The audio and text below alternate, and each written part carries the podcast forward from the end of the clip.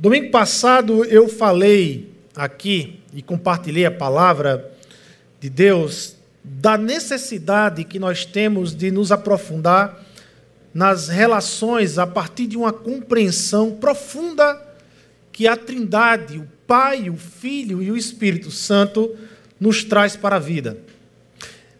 Eu compartilhei com vocês a, a, as implicações na vida real que a Trindade, que a relação Trindade traz. A, a repensar a nossa vida como pessoa, a repensar a nossa vocação e a repensar a nossa missão diante da relação da Trindade, da Trindade imanente, dessa relação do Pai, do Filho e do Espírito Santo. E vivemos uma unidade que transforma, que revela no mundo a unidade da Trindade. É um grande desafio. Grande desafio. E eu vou continuar esse domingo com esse tema, ou com essa ideia, de que é mais importante definirmos o ser do que o fazer. Não é que o fazer não seja importante, mas o fazer pode ser uma grande perda de tempo se o ser não estiver muito bem definido, se a minha identidade, aquilo que eu sou, não estiver muito bem definido. O apóstolo Paulo já dizia lá em 1 Coríntios, capítulo 13, que você pode ter o dom mais maravilhoso, que você pode mover o sobrenatural, que você pode ter uma fé capaz de mover montanhas, mas se você não tiver amor, se você não saber que essencialmente Deus lhe chamou para amar e amar e compartilhar o amor dele aqui na terra, de nada vai valer o seu poder, de nada vai valer o seu mover no sobrenatural, de nada vai ter sentido porque não está linkado com o desejo de Deus, não vai estar linkado com o coração de Deus, que é amar a sua criação. Há uma necessidade de respondermos, primeiramente, a Deus, não a pergunta, Deus, o que é que o Senhor quer que eu faça? Mas há uma pergunta anterior a essa que é necessário nós respondermos e termos essa resposta muito bem definida. Deus, quem eu sou na sua criação? Deus, quem eu sou em Cristo Jesus? Deus, quem eu sou diante dos teus planos? diante do teu projeto, diante do que o Senhor está movendo aqui na terra, quem eu sou, Senhor? Quem eu sou? Porque a identidade, aquilo que eu sou, define muito a motivação do que eu faço. Vivemos uma época de superficialidade. Vivemos uma geração superficial uma geração extremamente superficial, uma geração que tem muita informação, mas pouco aprofundamento, que sabe de muitos temas ao mesmo tempo, mas não consegue se aprofundar em nenhum, porque é superficial. Na sexta-feira nós tivemos aqui uma turma se formando, uma turma de odonto da UFRN, e eu falei para eles a, a, o quanto eles tiveram que se aprofundar e o quanto eles tiveram que ir contra a, a, geração deles, essa geração superficial, de se aprofundar pelo menos no conhecimento proposto do curso de odontologia. Sair daquela superficialidade, sair da decoreba do segundo grau, que muitas vezes nós terminamos ali meio que empurrados, e nos aprofundarmos na faculdade se queremos ser grandes profissionais e bons profissionais. Como nós precisamos sair da superficialidade. E essa superficialidade também entra no contexto espiritual, entra nas nossas relações e, e, acabamos desenvolvendo relações superficiais com o outro, e o que é pior, acabamos desenvolvendo relações superficiais com Deus, com Cristo, e como nós temos cristãos superficiais dentro das igrejas. Como nós temos cristãos que não se aprofunda no seu relacionamento com Cristo, com Deus. aquele que dá a, a sua identidade, aquele que lhe preenche quem você é, mas muitas vezes nós somos superficiais na nossa caminhada com Cristo Jesus. Nós queremos fazer tudo para Deus, nós queremos nos atarefar para Deus, mas quando o assunto é relacionamento com Jesus, muitas vezes nós somos engolidos pela cultura da época e nos tornamos superficiais com Jesus. Achamos que o que nos define como cristão é o que fazemos e não o que somos. Mas o que me define como cristão, o que lhe define como cristão, é o quanto você tem se relacionado com Jesus Cristo. Cristianismo não tem a ver com o que você faz. Cristianismo tem a ver com o quanto você tem se relacionado com Jesus Cristo. Cristianismo é um relacionamento com uma pessoa chamada Jesus. E esse relacionamento vai lhe transformar e vai lhe moldar. Então, hoje nós temos esse desafio em nossa cultura. E a nossa cultura, ela cria aqui na terra alguns ladrões de identidade. Se tem algo que nos identifica básico de quem nós somos, um algo mais básico do que nós somos, é que nós somos filhos de Deus. Uma vez que eu fui envolvido pela graça de Deus, uma vez que você foi envolvido pela graça de Deus, você agora é filho de Deus. E essa é a sua identidade. Não importa o que você está fazendo, não importa do que você faça para Deus, a sua identidade ou aquilo que motiva, aquilo que preenche, aquilo que lhe leva a fazer, é porque você é filho de Deus, amado de Deus, restaurado por Deus, desejado pelo Senhor. Essa é a nossa identidade inerente ao chamado diante de Deus. Filhos de Deus, filhos de Deus. Mas o mundo tem colocado, então, alguns ladrões de identidade. Algo que tenta roubar isso. Algo que tenta nos redefinir. Algo que tenta a, a manchar essa ideia de sermos filhos de Deus. Ou, ou falsear essa ideia de sermos filhos de Deus. E aí eu convido você a abrirmos ou acessarmos as nossas Bíblias em Mateus capítulo 4. E nós vamos meditar um pouco na tentação de Jesus Cristo no deserto. Porque o nosso Senhor Jesus, nosso Senhor Jesus, ele, ele, ele, ele reage no mundo fundamentado a uma identidade capítulo 3, verso 16, para a gente compreender melhor então a parte da tentação do capítulo 4. Capítulo 3, 16, é pertinho aí do capítulo 4. Diz assim: Assim que Jesus foi batizado, saiu da água. Naquele momento o céu se abriu e ele viu o Espírito de Deus descendo como pomba e pousando sobre ele. Então uma voz dos céus disse: Disse o que, irmãos? Este é o meu filho amado, de quem me agrado. Não se esqueça dessa frase, ela é importantíssima para entendermos a tentação de Jesus. O pai está dizendo no batismo sobre o filho: Este é o meu filho amado, em quem eu me agrado, em quem eu tenho prazer, em quem eu tenho gozo. Eu me agrado nesse filho, eu amo esse filho. Essa é a identidade de Jesus filho de Deus, amado de Deus, prazeroso a Deus, o Pai.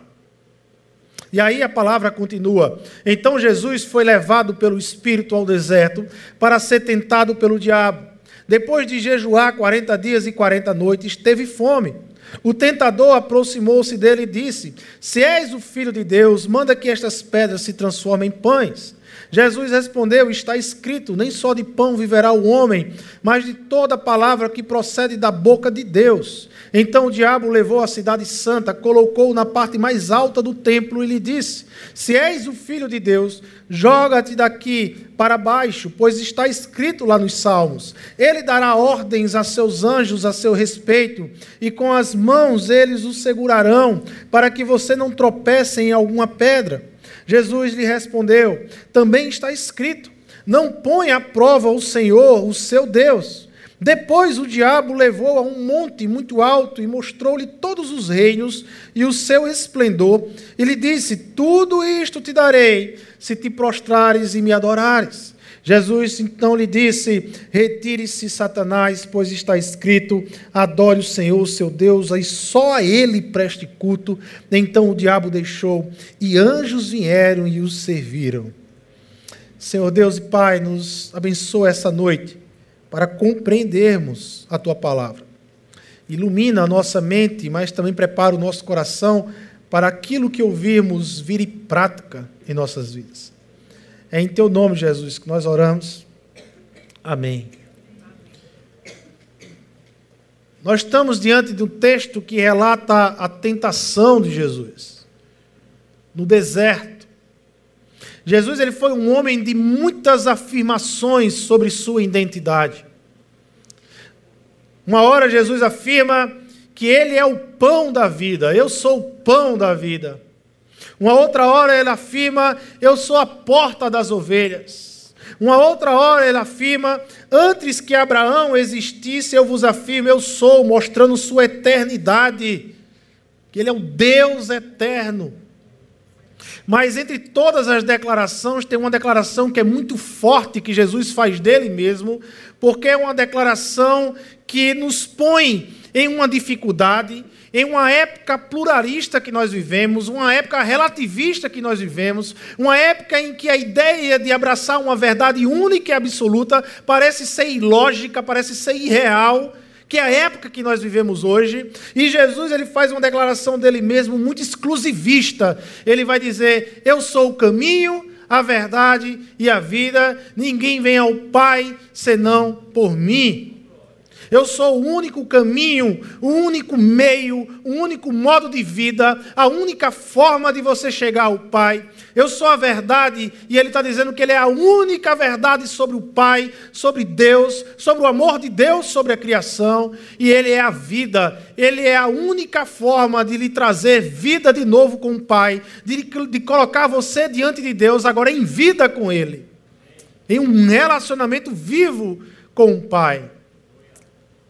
Jesus está sendo extremamente exclusivista. Todas estas declarações são fundamentadas numa identidade de Jesus. Identidade essa que nós lemos: Tu és o meu filho amado, em quem tenho muito prazer. Jesus, ele é o filho de Deus, amado de Deus, que dá prazer ao Pai. Essa é a identidade de Jesus Cristo. E é justamente isso que o diabo ele vai tentar tirar de Jesus, ele vai tentar fraudar no coração de Jesus, ele vai tentar de todas as formas fazer com que essa frase do pai com relação ao filho se torne mentirosa no coração do filho. A tentação de Jesus no deserto não tem a ver com o diabo duvidar que Jesus não tem poder. O diabo sabe que Jesus tem poder. Tanto é que ele pede: olha, transforma a pedra em pães, porque eu sei que você pode transformar. A tentação de Jesus no, deserto tem a ver com identidade. O diabo ele quer fraudar a identidade de Jesus Cristo. O diabo ele quer fazer com que no coração de Jesus aquilo que o Pai falou sobre ele se torne uma mentira.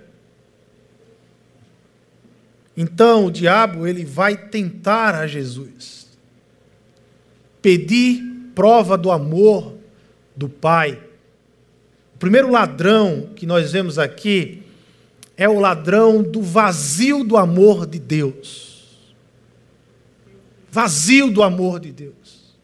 Um sentimento que muitas vezes toma conta do coração do crente, toma conta do coração daquele que é amado de Deus, por causa das circunstâncias da vida, e é gerado no coração, no nosso coração, um sentimento de vazio do amor de Deus, como se Deus não nos amasse por causa da circunstância da qual nós estamos vivendo.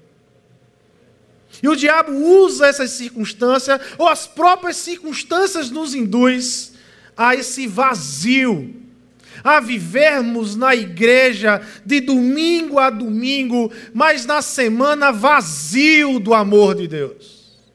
Vazio.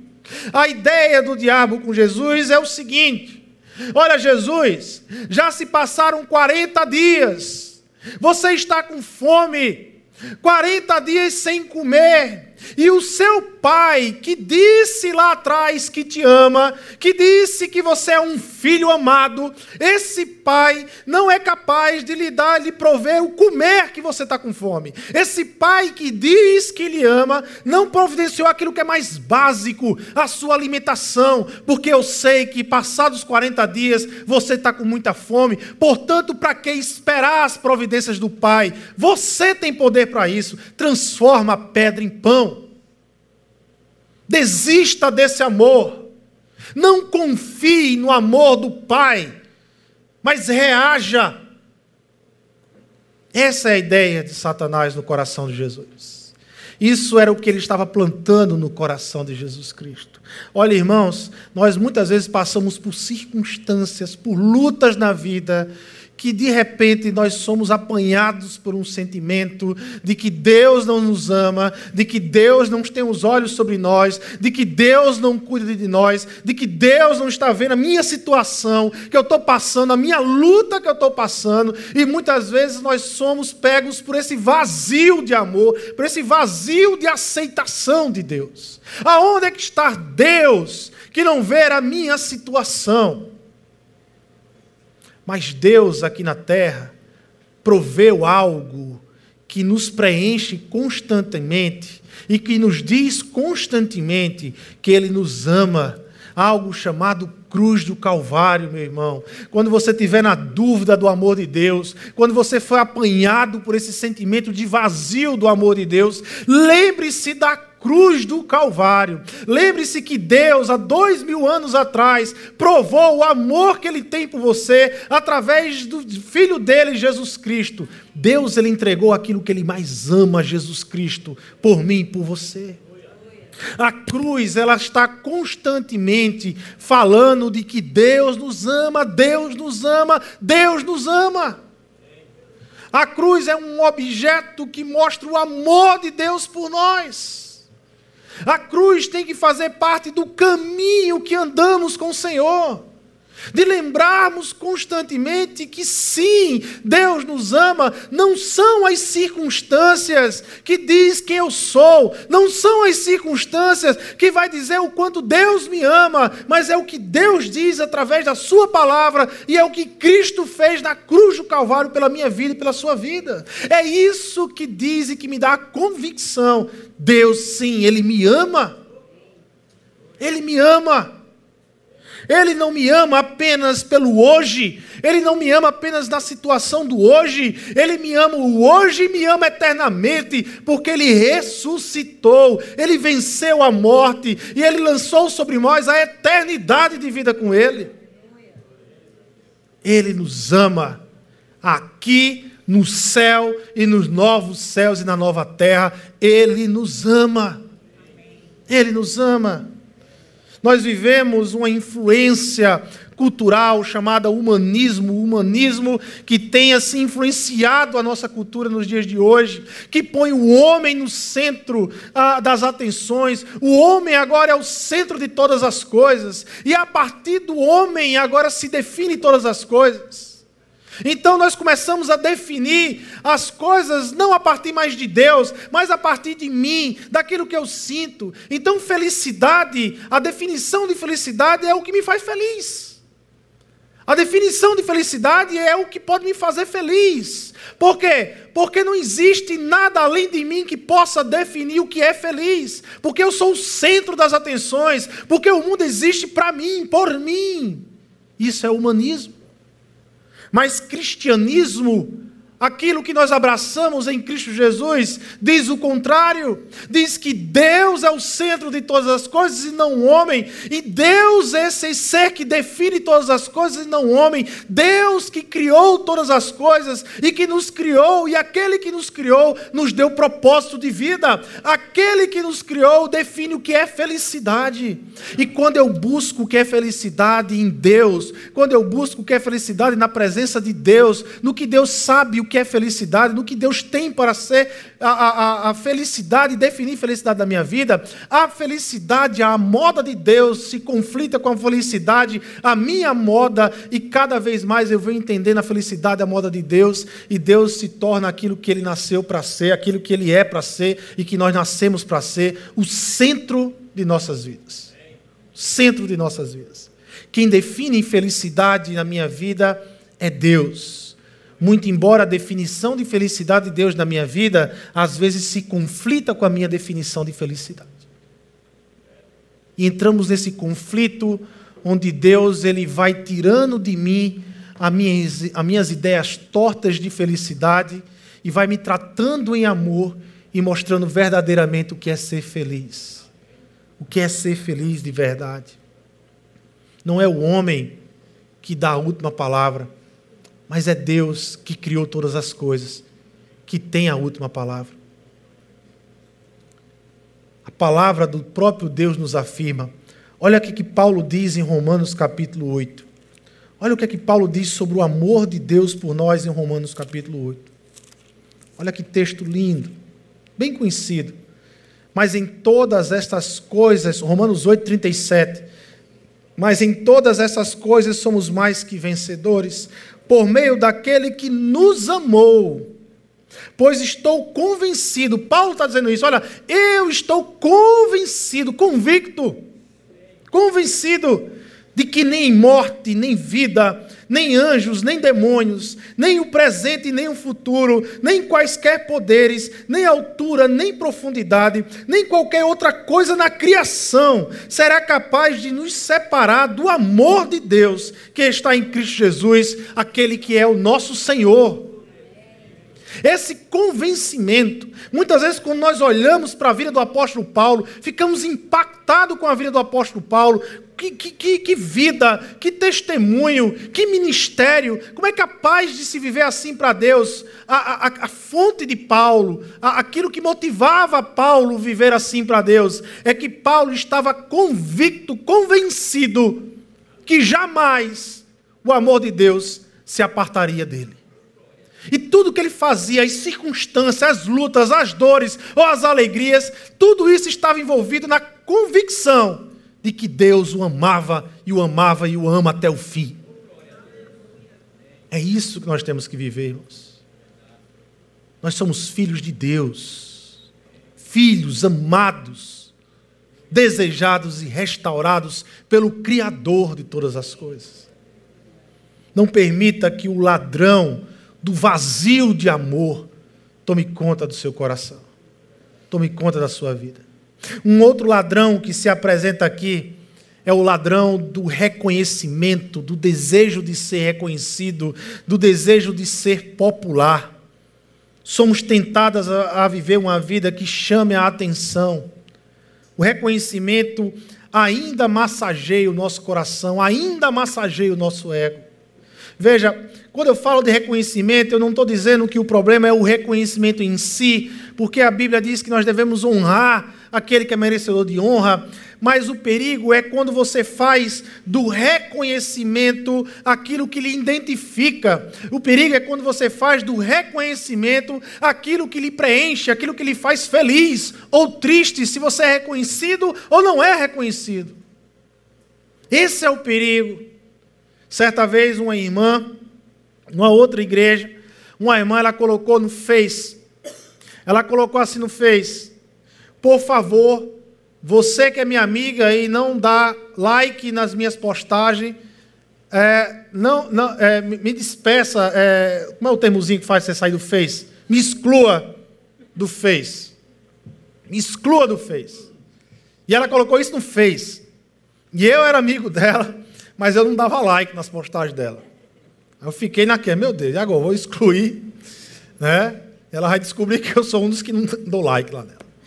Mas ela, é, é, esse era o combustível. Era o combustível. Tem pessoas que é assim. Sabe, pessoas que vivem esse combustível da popularidade. Pessoas que postam ah, algo no Face, nas redes sociais. E aqui é, é até uma, uma ferramenta para você medir como é que você está. Porque a cultura da popularidade, a cultura do reconhecimento, ela não respeita quem é cristão, não, irmão. Ela vem e engole todo mundo. Se você não estiver firme na palavra, na oração, no seu relacionamento com Deus, a cultura vem e lhe engole mesmo. E você tanto faz estar na igreja ou fora da igreja, você vai estar vivendo de acordo com a cultura da sua época. E não de acordo com as escrituras. Então, a, a, a, uma das ferramentas é você posta algo no Face, você é daqueles que fica o tempo todo olhando para ver quem, quem curtiu, quantas curtidas tem. Cuidado. Se você está assim é porque você já está sendo engolido por isso. Uma preocupação. Tem gente que posta algo aí fica olhando, meu Deus do céu, eu não cheguei nem a 10 likes, fulano posta já tem mil. Né? Tem gente que se compara com outro, fulano faz qualquer coisinha, uma gracinha besta, mil likes. Eu posto uma coisa, é uma luta para chegar a 10. Fico entrando em contato com os parentes. Olha ali, eu postei um negócio. Mas é assim, gente. Vivemos essa, sabe, essa cultura do popular, da moda, sabe, do ser reconhecido. Qual é o problema do ser reconhecido? É porque quando nós buscamos isso, nós acabamos falseando a nossa identidade. Nós acabamos tendo que abraçar a falsidade porque você não consegue agradar todo mundo. Mas quando você está na cultura do popular, você quer agradar todo mundo. E então você vai aplaudir tanto verdades como mentiras. Então você vai querer agradar todo mundo. Então você vai querer o tempo todo ajeitar todo mundo. E aquela pessoa que fala uma mentira, você vai dizer é verdade, porque você quer agradar. E você acaba se falseando. E você perde a sua singularidade em Deus. Você perde aquilo que você é em Deus pelo popular pela ideia do popular, por estar na moda e você é engolido pela moda, pelos modismos que surgem de tempos e tempos e sempre vai mudando de tempos em tempos. Cuidado com isso. Cuidado com esse ladrão da popularidade. O diabo chegou para Jesus, olha, está aqui se atira do pináculo, anjos virão ao Senhor, anjos o, o, o, socorrerão, as pessoas verão essa cena hollywoodiana acontecendo, anjos pegando o Senhor, as pessoas vão lhe adorar, você vai ser um ser popular aqui na terra, você será adorado, mas Jesus diz que não, não é assim, os milagres não acontecem assim, o sobrenatural não tem essa finalidade do cisense, do sobrenatural pelo sobrenatural, a ideia de Jesus não é fazer um ajuntamento de gente para ficar vendo milagre, mas a ideia dos milagres de Jesus é o tempo todo sinalizando quem Ele é. Ele é filho de Deus, amado de Deus. Olha como um exemplo: Jesus cura um cego de nascença.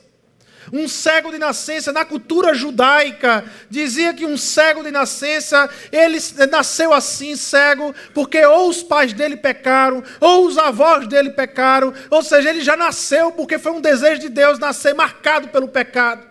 Isso era a cultura judaica da época. Então Jesus ele vai e olhando essa cultura torta que o judeu criou, mesmo assim ele usa essa cultura para se comunicar, para dizer quem ele é. Ah, então vocês pensam assim? Só Deus pode criar um cego nascença? Pronto, eu, criei, eu, eu restaurei, eu curei um cego nascença. Quem eu sou? Quem eu sou? Jesus estava dizendo claramente: Eu sou filho de Deus, o próprio Deus aqui na terra curando. Se vocês acham que é assim, que só Deus pode curar um cego nascença, então eu curei. Eu curei. Jesus sinalizou várias vezes: eu sou filho de Deus, eu sou o próprio Deus encarnado andando entre vocês. Terceiro e o último ladrão é o desejo de ser poderoso, o desejo do poder. O diabo, então, ele chama Jesus a um lugar mais alto em Jerusalém. Ele apresenta todos os reinos e os esses esplendores do reino. E ele diz assim: Olha, Jesus, tudo isso é seu. Você vai reinar agora. Será rei, dono de tudo isso. se me prostrares e adorares. Te dou agora os reinos. Logicamente que era uma mentira de Satanás, porque nenhum reino pertencia. Mas a ideia, humanamente falando, era interessante. Eu não sei se vocês alguma vez já pensaram essas heresias que eu penso. Eu, eu, eu tô, quando eu estou pensando, estudando, às vezes a gente pensa heresia. Né? Aí a gente recolhe-se, opa, heresia. Geralmente eu faço uma nuvenzinha assim, dizendo que eu estou imaginando demais naquilo que eu escrevi. E aí, certa vez, eu escrevi assim: Poxa, como seria bom, cara, se Jesus topasse. Porque, veja, ele seria rei de todas as coisas. Imagina a terra agora, naquela época, tendo Jesus como rei. A justiça, a equidade, sabe, a, a, a restauração do povo daquela época. Que tipo de povo chegaria hoje? Talvez totalmente restaurado, com outro, outro conceito ético e moral. Jesus era o rei agora. Com a, com, a, com a igualdade na questão econômica, porque Satanás ia dar tudo a ele. Seria rei agora. Mas aí depois eu fiz o balãozinho e botei de lado heresia. Né? Misericórdia por esse pensamento. Porque tudo isso seria temporário. Tudo isso seria uma mudança temporária, local, no momento. Não seria eterno. Porque para ser eterno, Jesus ele não podia pegar esses atalhos. Para ser eterno, Jesus ele tinha que andar no caminho proposto do Pai que o ama, do Pai que o chamou de filho amado e que ele tem prazer no filho. E o caminho do Pai que o ama é o caminho da cruz do Calvário. Para ser eterno, para ser restauração para valer, para ser restauração eterna, tinha que Jesus passar pela cruz do Calvário. O diabo ele fez de tudo para Jesus negar a cruz. De tudo, de todos os atalhos, o diabo colocou diante de Jesus para ele não ir para a cruz. Mas na agenda do Pai para o Filho tinha a cruz do Calvário. Porque é na cruz que Jesus vence todo o mal estabelecido na criação do Pai. É na cruz que ele nos aponta não para uma vida de circunstâncias momentâneas, mas é na cruz que Cristo e que o Pai nos aponta para uma vida eterna. É na cruz que eu posso participar de um tempo como esse de ceia e saber que o que me espera na vida eterna é festa, é bodas, é alegria com Jesus e com os irmãos. É pela cruz que Jesus conquista tudo isso por nós não era uma, um ato temporário que iria mudar a minha vida, que iria mudar a sua vida. Escolher aquele momento era dizer: não vale a pena morrer por Arthur. Não vale a pena morrer, morrer por Alexandra. Não vale a pena morrer por Gi. Escolher aquele momento, se Jesus escolhe aquele momento, ele estaria dizendo isso para cada um de nós. Mas quando ele diz que não, ele está dizendo: Vale a pena ir para a cruz por Alexandra, sim, vale a pena ir para a cruz pelo Cláudio, pela Gi, pelo Arthur, por cada um que está aqui, vale a pena a cruz do Calvário. Vale a pena a proposta do Pai. Jesus está dizendo claramente ao diabo: Eu sei quem eu sou. Você não precisa colocar dúvidas em mim. Eu sei quem eu sou. Eu sou o filho amado de Deus, em quem o Pai tem prazer. Eu sei quem eu sou. Sei quem eu sou. Como cristãos, Jesus é o nosso caminho. Ele se propõe a ser o nosso caminho, o nosso modo de vida, a nossa forma de nos relacionarmos com o outro e com o Pai. É o nosso meio. A pergunta é: o quanto temos de Jesus em nossos relacionamentos, meus irmãos. O quanto temos de Jesus no meu relacionamento no casamento. O quanto eu tenho de Jesus no meu relacionamento com os meus filhos, com os meus amigos. O quanto eu tenho de Jesus no meu relacionamento com o meu trabalho, com a igreja. O quanto eu tenho de Jesus, o quanto eu tenho desse caminho que me transforma, que me alimenta, que me sustenta Porque Jesus é o caminho, é um modo, é um modelo, é um referencial de vida para a minha vida. O mundo ao nosso redor está sempre cheio de ladrões. Ladrões que querem roubar a minha e a sua identidade. Nunca esqueça isso. Você é filho amado de Deus, filho amado do Pai. Você é filho amado. Não permita que os ladrões roubem essa identidade sua. Não permita que isso aconteça. Não permita que as circunstâncias é que alimente a sua identidade. Não. A sua identidade tem que ser alimentada pela palavra, pelo que sai da boca de Deus, do Pai para a sua vida. Não que o outro fala de você, não que as circunstâncias falam para você, não que as pessoas que não lhe amam falam para você, mas é o que o Pai que lhe ama e que lhe restaura e que lhe ama na cruz do Calvário fala para o seu coração e fala para a sua vida. É essa a identidade que você tem, é essa a identidade que você carrega. Você é um filho de Deus cheio do amor do Pai sobre a sua vida. Existe uma, um texto nas Escrituras que sempre eu gosto de ler, principalmente quando eu passo pelas minhas crises de fé, principalmente quando eu passo pelas minhas lutas, pelas minhas dificuldades, quando o mundo quer me esvaziar do amor de Deus. Há um texto que eu sempre leio, e leio na primeira pessoa, apesar de que ele está ele tá, ele tá escrito na primeira pessoa do plural, ele está escrito no, a nível de igreja, mas eu sempre gosto de ler para mim, lendo para mim, a lembrar quem eu sou, lembrar do dia que Deus me chamou a viver um relacionamento com Ele. Se encontra lá em Romanos, capítulo, capítulo 8, no verso 15. A partir do verso 15. Ele está no plural, mas eu vou falar, eu vou ler como eu leio para mim. Pois você, Arthur, não recebeu um espírito que o escravize para novamente você temer para novamente você temer a mim. Não tema a mim que sou teu pai. Não tema porque eu amo. Não tenha medo de mim. Eu não dei um espírito para você ter medo de mim. Mas recebeu, Arthur, o espírito que o torna o quê? Filho por adoção, por meio do qual você pode clamar livremente, abertamente, sem medo de estar errado. Aba Pai, Paizinho, Papai do céu, meu Pai. Meu Pai. Eu posso dizer isso livremente. Você pode dizer isso. Ele é meu Pai. Meu Paizinho.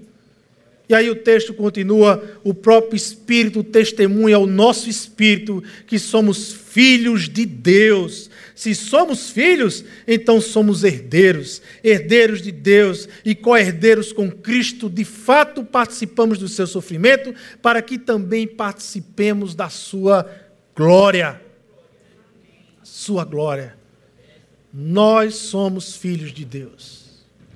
Não permita que o mundo tire isso de você mas encha-se do amor do Pai Encha-se do amor do Pai pela sua vida. E como uma pessoa abastecida, como um crente abastecido do amor, nós possamos sair hoje daqui e nos encontrar com pessoas que certamente você vai se encontrar, com pessoas vazias, com pessoas vazias em sua identidade, com pessoas vazias, aflitas em sua vida, mas você que está cheio do amor do Pai, vai transbordar amor para essas vidas vai transbordar, vai dar sentido a essas vidas, vai mostrar o amor que vem do Criador para essas vidas.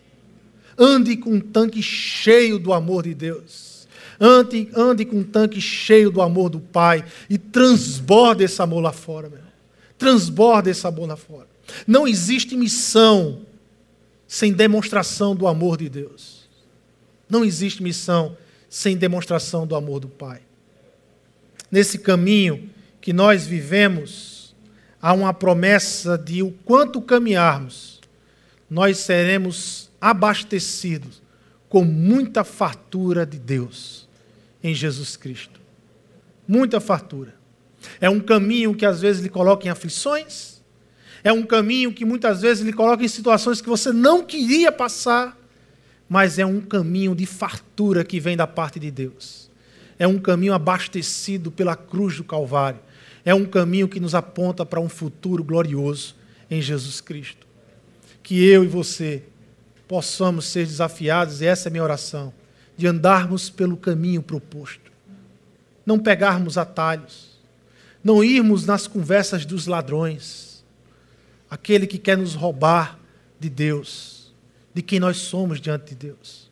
Não acredite nisso. Não creia nessas coisas. Creia no amor que vem do Pai. Ele lhe ama, ele nos ama. A cruz é uma prova disso. A cruz é uma prova disso. Vamos orar, irmãos, e agradecer a Deus. Senhor Deus e Pai, nós queremos te agradecer pelo teu amor, pelo tão grandioso amor como o Senhor nos amou. Pai, obrigado pela cruz do Calvário. Obrigado por nos revelar o teu amor através do teu Filho Jesus Cristo. Que na cruz do Calvário e na ressurreição nos mostrou quanto nos ama, porque pela cruz pagou os nossos pecados nos redimiu e nos recolocou em um relacionamento direto com o Pai. E na ressurreição, nos disse claramente que esse estado de vida, Pai amado, que essa relação com o Pai, ela é eterna, porque o nosso Deus venceu a morte. Nós somos gratos ao Senhor por isso, Senhor. Nos preencha, nos preencha, nos preencha do teu amor para que, cheios do teu amor, viemos a transbordar na terra que tu criastes. É em teu nome, Jesus, que nós oramos. Que o amor de Deus, o Pai, que a graça que vem do nosso Senhor Jesus Cristo, e a consolação e a comunhão no Espírito Santo permaneça conosco para todos sempre. Amém, amém e amém.